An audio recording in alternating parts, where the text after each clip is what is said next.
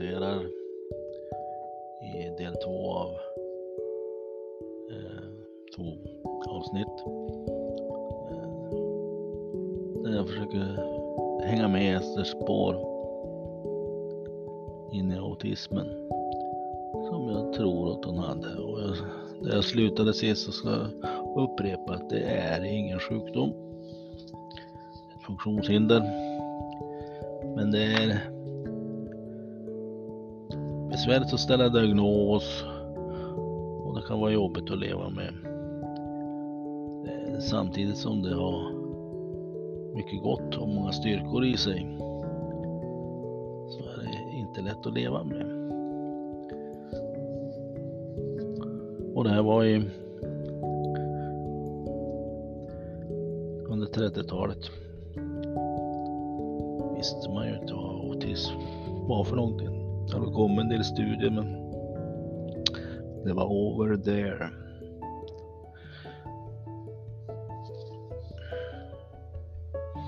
Fördomar kring autism. Gammal, svår, slagen, eh, riktigt stor ljug. Det är att eh, det är taskig uppfostran som gör att autistiska. Och det är mamman som är kylig mot sina barn. Och det förekommer den på 40-50-talet, 50-60-talet. Det var på det viset. Och så det här med att det var vaccinets fel, det MPR, vaccinet mot mässling och påssjuka och röda hund som man har gett till barn. Ja, det är autism. Och då har det blivit en konspirationsteori kommer över därifrån. Eh, då kan man få alla möjliga symptom om man tar minsta lilla vaccin. Och det här är ju allvarligt. Mycket allvarligt. Mässlingen är ju en... Är ju, sprider sig ju snabbare än coronan. Så glöm det där om du har hört talas om det. Det stämmer inte. Det har gjorts sådana stora studier på det där så att och det där finns det vetenskaplig evidens på att nej, det har inte med någon vaccin att göra. Eh, det är en liten förändring i hjärnan när hjärnan håller på att växa till i fosterstadiet och gör en liten krok bort ifrån den breda allmänna vägen som den ska ta då djupare in i hjärnan. Den här avkroken stannar till och utvecklas på ett ställe som gör att man, man blir eljest. Man blir annorlunda, man ser världen på ett annat sätt. Och det är på gott och ont. Jag tycker mycket av det Ester gjorde och sa det går att koppla till autism. Autism som då är en väv av en massa påhäng. Ja, till exempel som ADHD.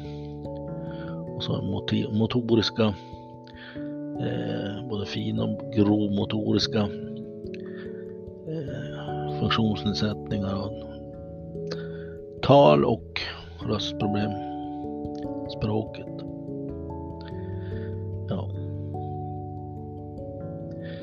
de vart udda avvikande. Och på 30-talet fanns det ju ett förakt mot svaghet. Mot allt det som var annorlunda. Sparka gav ut folk ur sociala gemenskapen. Och det ledde till ett utanförskap. Fågelnamnet duva, det hade hon ju aldrig gillat. Hon hette ju Nilsson. Ja, kyrkans folk kallade henne allestädes närvarande för hon var ju överallt trots sin långsamhet. Ja, kontra med att hon började duva alla, hög som låg. Det finns en historia som dykt upp i flera intervjuer att hon sa, hörde du åt en finkärring som med högre skrek att mig duar Nike Fröken Duva. Säg det. Sa Ester och log stort. Impulsiviteten gjorde att hon, kunde inte bara sitta i kyrkan hela dagarna, hon ville göra något. Hon hakade på begravningståg det var början till ett världsrekord i att deltagit i antalet begravningar till lika det som var det intressanta minnesstunden då hon fick tårta. 3000 begravningar när hon har varit med på. Det har varit mycket tårta. Och hon åt alltså för tre måltider och smugglade in på allt. Och tiggde mat på nätterna och men hon gick ju hela dagarna, även om det var långsamt. Det kan ha att göra med att det fanns många kan ha svårigheter med att känna sig själv. Och då menar jag liksom att man till exempel inte, man kan skilja på hunger och när man är mätt. Eller som man säger i Västerbotten, av dåligt magahov. Ja, hon åt för jämnan. Men så hade hon ju kommit till ålderdomshemmet. Även om hon var bara lite över 30. Nästan ihjälsvulten. Lite senare så då kom nästa infall. Ja, ja, då är arbete nog. Jag ska gå in gratis överallt. Oh, första gången var på en bio. En premiär på en svensk film. Kasten någonting sa hon till hon som sålde biljetten. Två kronor, säger du är. Och så gick hon in gratis och efter den dagen någon gång i, det var slut på 40-talet så betalade hon aldrig inträde någonstans. Styrkor, pratade om några tidigare förra avsnittet. Det lata geniet. Ja, uppfattades så. Ja, å ena sidan så eh, kunde Ester allt om kungar och hovet. Hon kunde årtal, hon kunde summera ut en födelsedatum på all personal. Hon kunde memorera eh, allt som stod på ett 20-tal gravstenar. För att sen rabbla upp deras namn och när prosten frågade varför. Jo, det förstår du. Så länge man minns en människa, så länge finns hon. Ja. Men samtidigt som hon hade de där briljanta kunskaperna så var hon totalt handfallen när det gällde att städa, bäddade aldrig sängen, spola inte toaletten. Nej. Och rummet i kaos. Logik och detaljer går alltid före sammanhanget i en autistisk värld. Eh, är man hög, riktigt högpresterande autist så har man ju oftast jobb. Kanske inte lika ofta familj, man kan ha en någon stackars vän, men det är inte så ofta. Men har man jobb som typ dataprogrammerare, forskare, så passar autisterna mycket bra till det. Men noga, är lojala, ärliga och, och snälla. och på tjurskalle förmodligen också en del. Jag såg en dokumentär om en 30-årig VD med Armani-kostym. Ett framgångsrikt eh, dataprogrammeringsföretag i London och han anställde bara autister. Var själv autist och det var det som var nyckeln till att de löste många dataproblem. Den världsberömde skådisen Anton Hopkins, han är autistisk och han har haft stor nytta, läste en eh, intervju av fokusera på detaljer i karaktärerna. Men han kunde inte knyta an en annan människa. På frågan, har du någon vän? Nej, var Anthony Hopkins. Jag har aldrig haft någon hela mitt liv att leva på det här sättet att ja, det är tidskrävande. Det är, det, det är tid, alltså att bli tömd på energi, det återkommer ju hela tiden.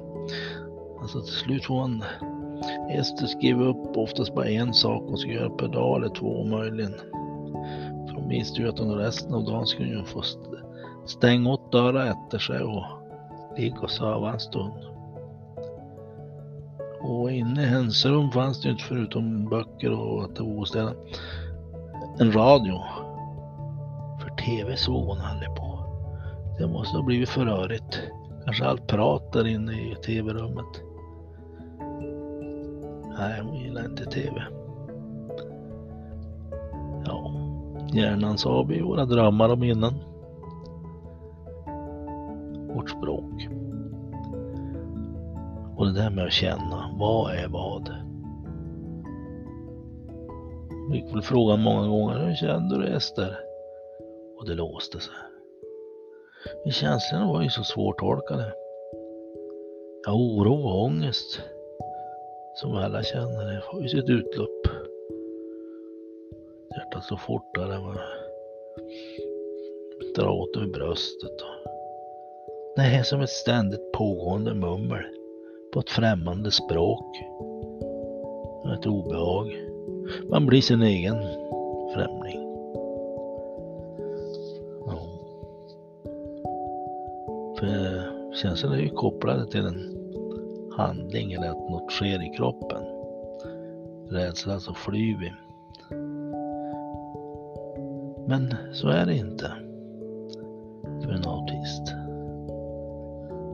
Hur är det? Hur känns det Ester? Hur det känns? Ja, jag måste inte veta. Är du ledsen? Ja, jag vet inte. Hjärtat slår fort. Men du får gråta. Hörru du. Jag brukar inte grina. Sa Ester. Vanemänniskan. Ju äldre hon blev, ju viktigare blev det att var dag var den andra lik. Det fanns även ett mönster, även om hon rörde sig mycket på begravningar, fotboll och allt möjligt hon höll på med. Så så skulle allt upprepas. Ja. Och klart hon vart ju understimulerad 27 år. Hit i skogen, väglöst land. Det var som en ålderdomshemsföreståndarinna sa. Ja, ibland så var hon så omogen. Hon var som en trotsig tonårsflicka ibland. Och ibland rysligt barnslig. Och så å andra sidan briljant. Ja.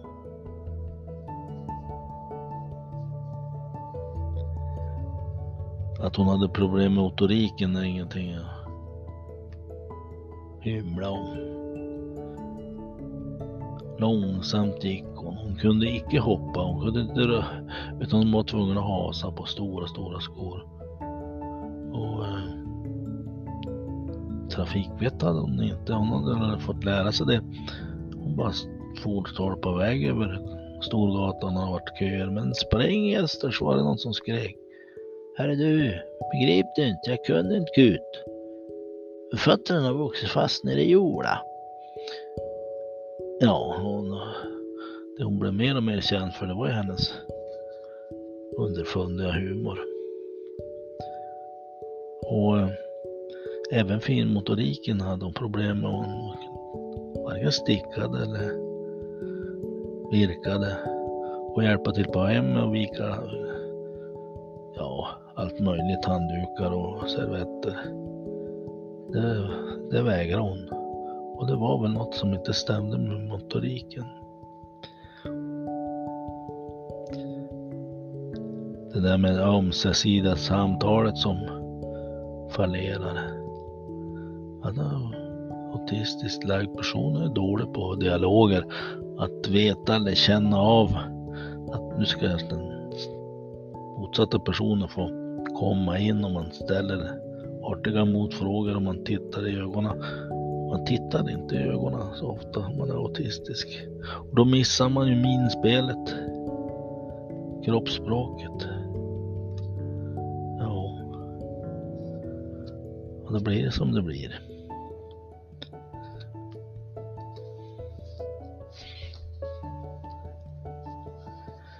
Motorisk koordinationsstörning kallas det för. DCD. Genetiskt och att det, hur det är fördelat procentuellt visar på att Den finns där i väven av, av det man kallar för autism, när det hakar på en massa funktionsnedsättningar. 50 procent av, eh, av de som har ADHD har det här problemet också och så tillhör ADHD på något sätt även autismen och 50 procent av tal och språkstörningar. Ja, det har merparten av en gruppering som Eh, kallas för Aspergers syndrom. Merparten av. Kort och vet, man förstår ju att man är inte som alla andra. Det är inte roligt. Chockerar ju resten när hon plötsligt, slut på 40-talet, ska skaffa sig gåvan och ta plats i rättssalen på tinget för nu ska hon studera rättvisan. Rättvisan är något som är väldigt viktigt för Ester. Likadant att eh, hon och Anna autister har svårt för att ljuga. Så det här med lögn och sanning som är vanligt i en tingsal, det vill hon ta reda på vad det var för slags människa. barndomen, det, ja, den är ju tragisk på sitt sätt. Det är ju isolerad sådär.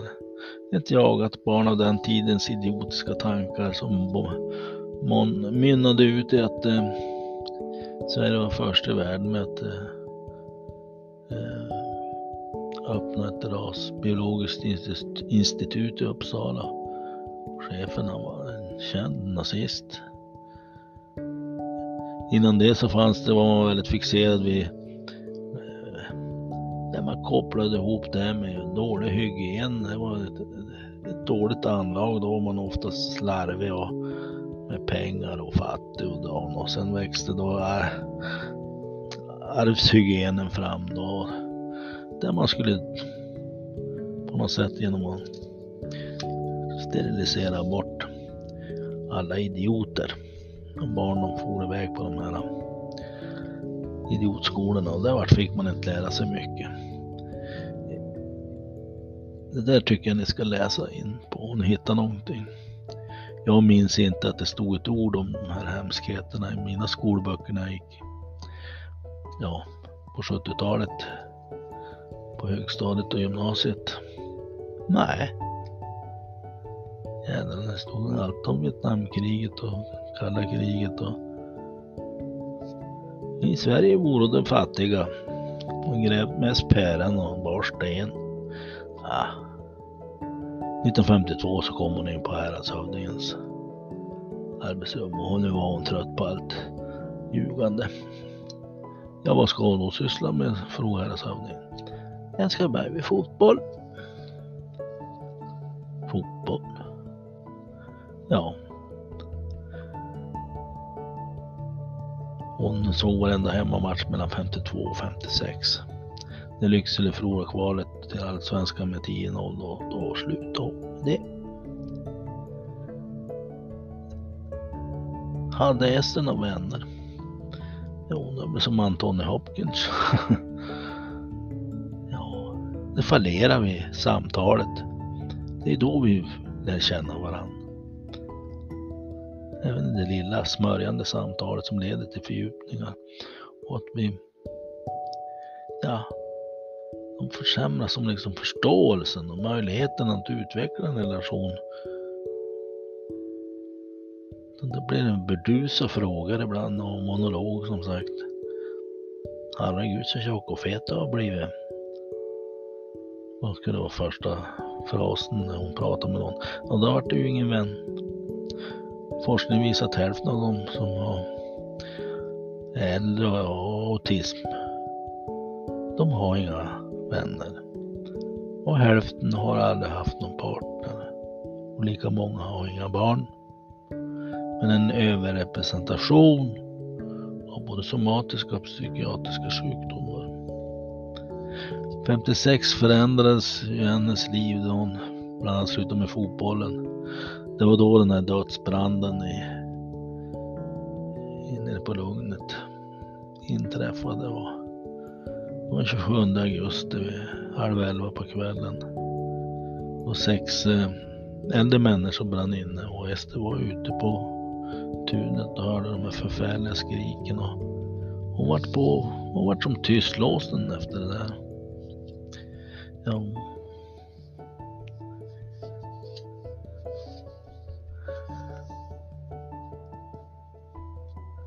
Ja.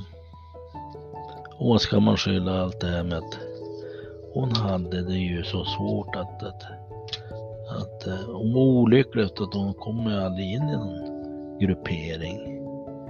För hon förstod ju inte de här sociala reglerna, hur man skulle bete sig. Att det var alla tittade åt samma håll, alla pratade om samma sak. Nej, hon gick ju mot strömmen där och din, var hon med eller inte? Och så finns det ju hemliga klubbar med hemliga regler. Vem tusan kan dem? Och värst är väl de här grupperingarna som har en tysthetskultur. Som tiger ihjäl sina gäster.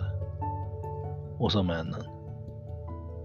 Det hörs man som spelar trumpet. Ut, ut, ut, så ställer de upp sig i raka led för försten har krävt att nu ska det bli kanonmat. Och utan protester så får denna grupp av män miljontals. Rykande aktuellt i dessa tider. Men helt normalt. Ester hon såg aldrig på TV. Hon låg och lyssnade på radion. Då såg hon sina bilder. Jag tror att eh, dels så var det himla pladder i TV-rummet. TVn stod och, och så bilderna som kom och gick. Ständig ström av bilder och ljud. Alla pratade mun på varandra samtidigt. Så nej, det var stress, och ångest och så återhämtning. Nej. Ja, allt har sin tid.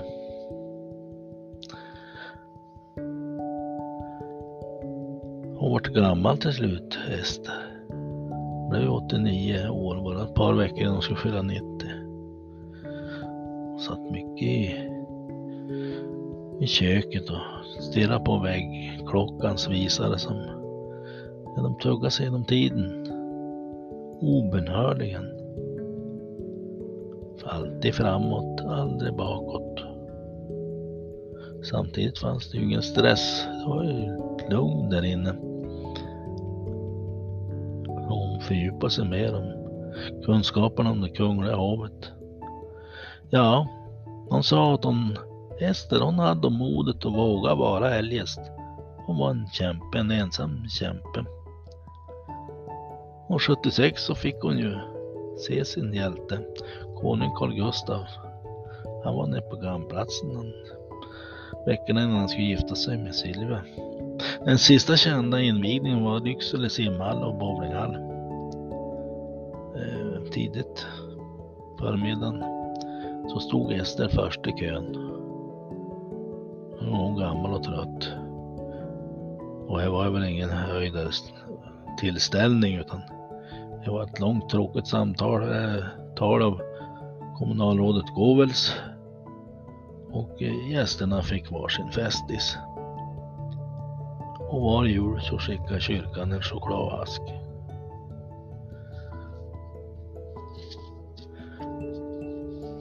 Och sen närmar vi oss slutet. Hon hade ju en önskan och det var ju för att uppleva sin 50 julotta. Hon var glad att hon levde den morgonen. Jag vet ju aldrig vad Gud kan hitta upp, sa hon. Han kunde lika gärna låta mig komma i sömn. Satt där påbyltad med filtar i rullstolen. Och nu började kyrkklockorna slå.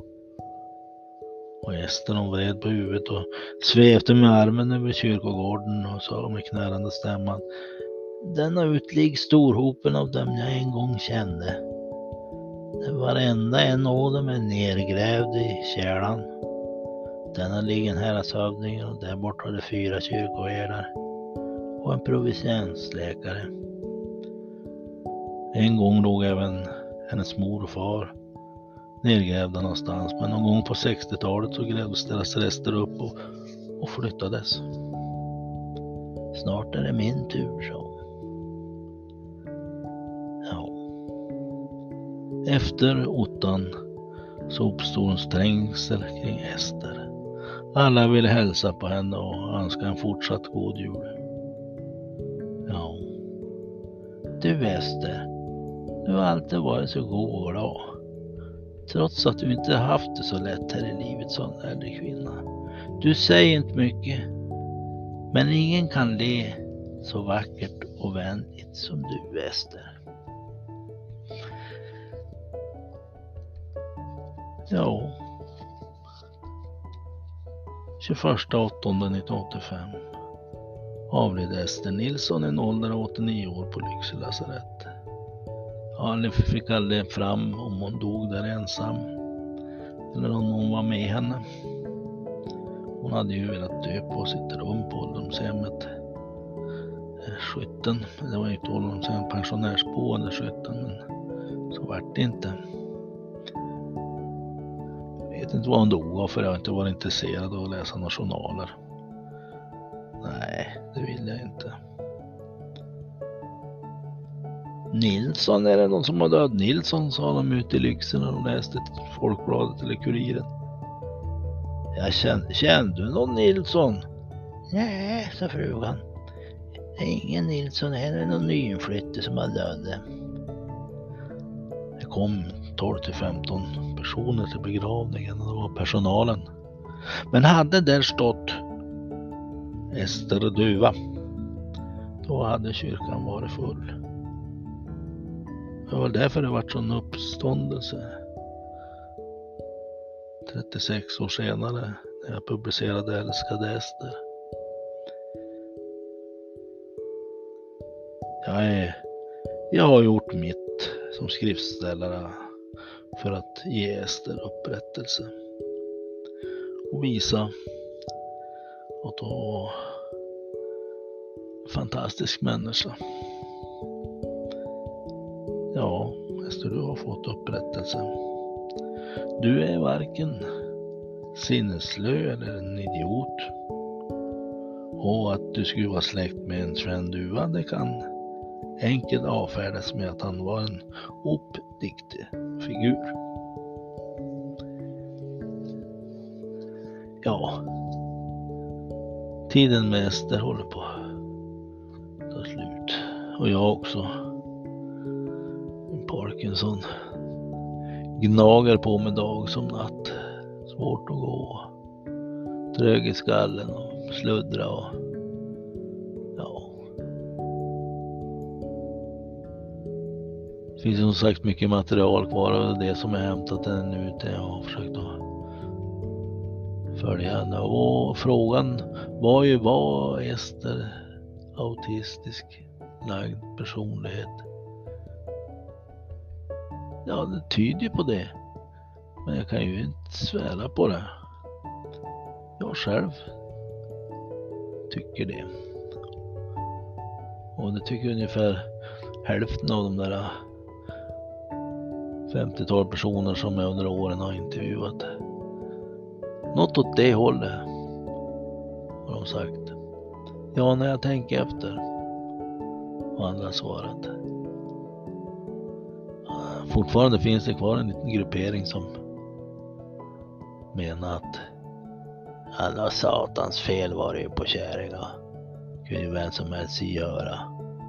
Att hon, hästduva, hon var tapper bakom vagn. Oh, så fel. Kent Lundholm, författare till Älskade Ester. Tack och hej.